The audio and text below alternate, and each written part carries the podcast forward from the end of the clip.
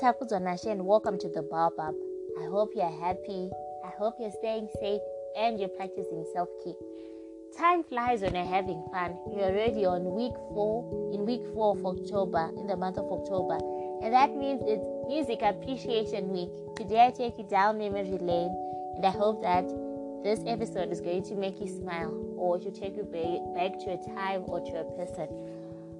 Urban grooves was known was an era or a movement, and most of the people AMA 2000, I don't think they are familiar with the word urban grooves. But anyways, if you're AMA 2000, maybe if you listen to some of the tracks, you get to appreciate why why your mother or your siblings were so addicted to the urban grooves.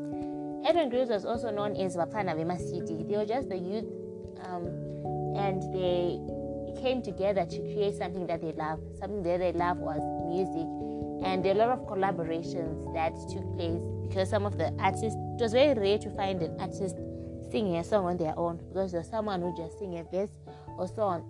But it also helped them grow because they they believed in collaboration. I always I also believe that C is for collaboration, not for competition.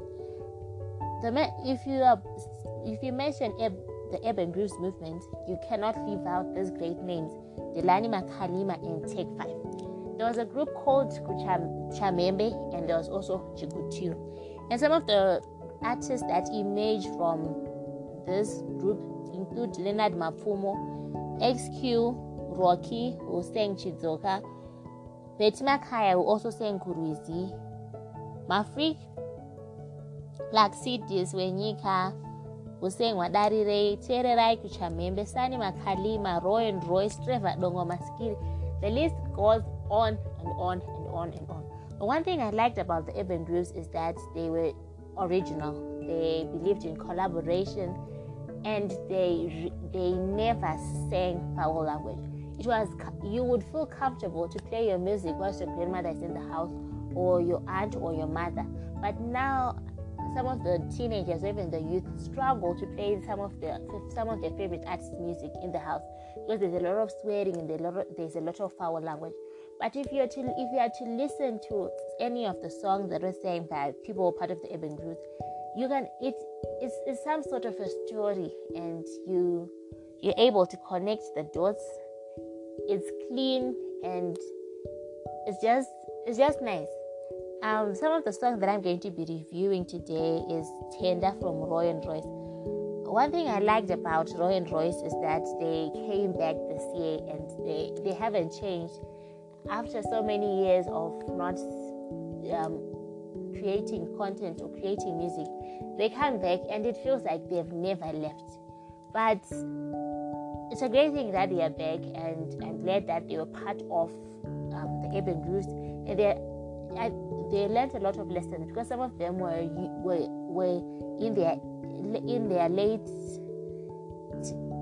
teens or in their adult years. But this journey and this process taught them a lot of lessons, and some of the artists who were part of the urban grooves are still singing, have created bonds and friendship with a lot of people. When I was in junior school, there were um, content that there were national galas that used to take place, and the galas would take part at night. And in most days, they would happen at night, and then they would cross over into into into the into Saturday morning. And I would usually beg my mother so that I could watch the performances from some of the guys who were part of the urban grooves. And it was a great it was always a great performance because they believed C was for collaboration and not for competition and they did quite well. The first song is Tender about from Roy and Royce, and the song teaches us to be grateful. And if you have, if you listen to one of the, my previous, I think the, the one of my previous episodes, I talk about how gratitude is a choice, and we need to learn to be grateful. In this song, it's an issue about having children and how some people try by all means to bear children and they try let's say they might have gone to see the traditional healer they might have used the, men, the seen the doctor visited the doctor so that they get solution to the problem why they cannot bear children. For some people it's easy but for some people it's challenging and it can cause a strain in their relationships and so on. But at the end of the day, a child is a gift from God, and we need to to treat our children well and raise them so that they become better people in their in our societies and even in our homes. Mururune meterwa is just ululating and whistling. In Africa, we believe that we ululate, we celebrate when something good happens to us.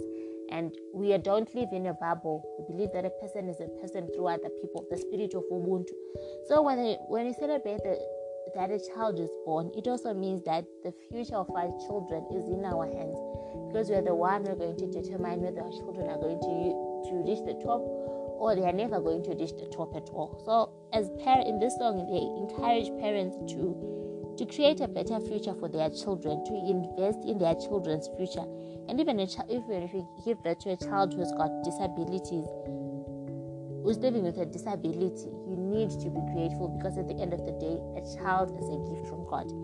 The other song that I'm going to talk about is Leonard Mapfumo, a song sang by Leonard Mapfumo Magumo. It's a story about love. It's a love story about someone who's writing it, saying that even Ukadileza and Makomo, you know, Makomo in Zimbabwe is referred to the Eastern Highlands because it is mountainous. So the the boy the boy the boy is now telling his girlfriend that if if you call me, if you tell me that I must come, I will come and be with you because you're the one that I love and you're the only one that I love. So when you call me, I will come. It's, I will come and be there for you. Wayenda was sang by Tererai Mugwadi, and it's a song about pain and how people struggle to deal with grief and the loss of a loved one.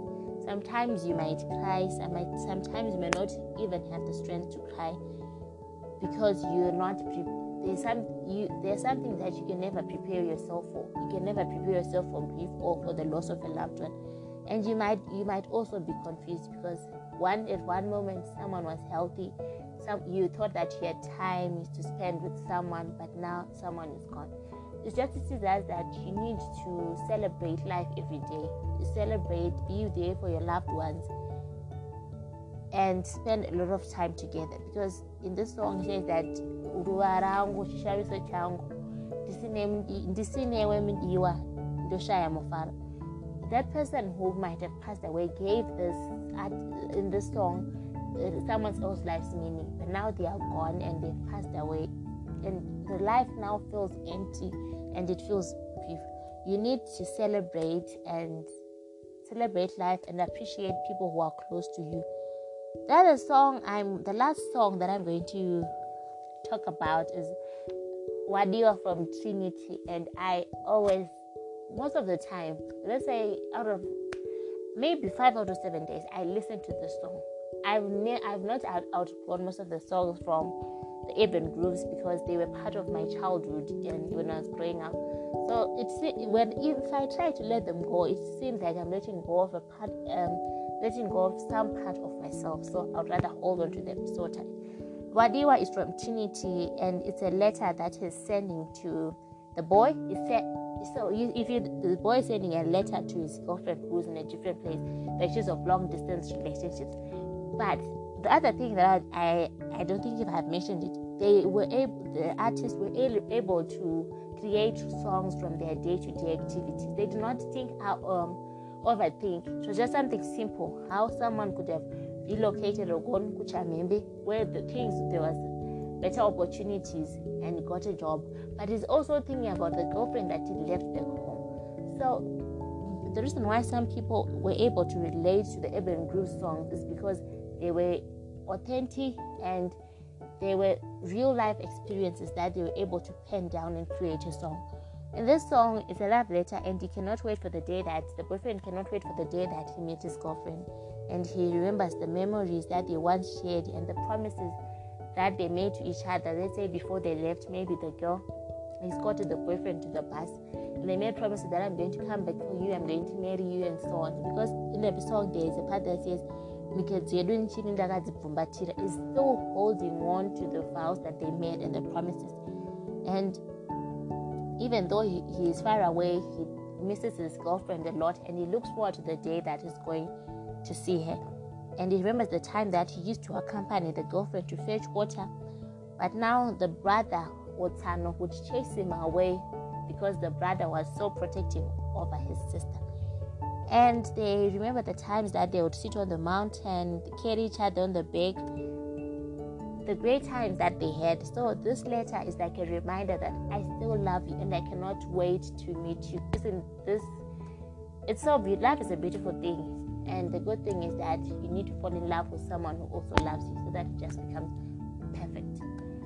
There are a lot of songs that you can talk about, and I know that there are a lot of songs that you from the time from the urban grooves urban urban grooves era that you can still listen to, and they they feel like they are still new, but they are they are old, uh, maybe 15 or 16 years old. But anyways, that's a beauty of art. You need to create content that cuts across all generations. That even when someone listens to it now or 50 years later, it feels like it still remains a good song.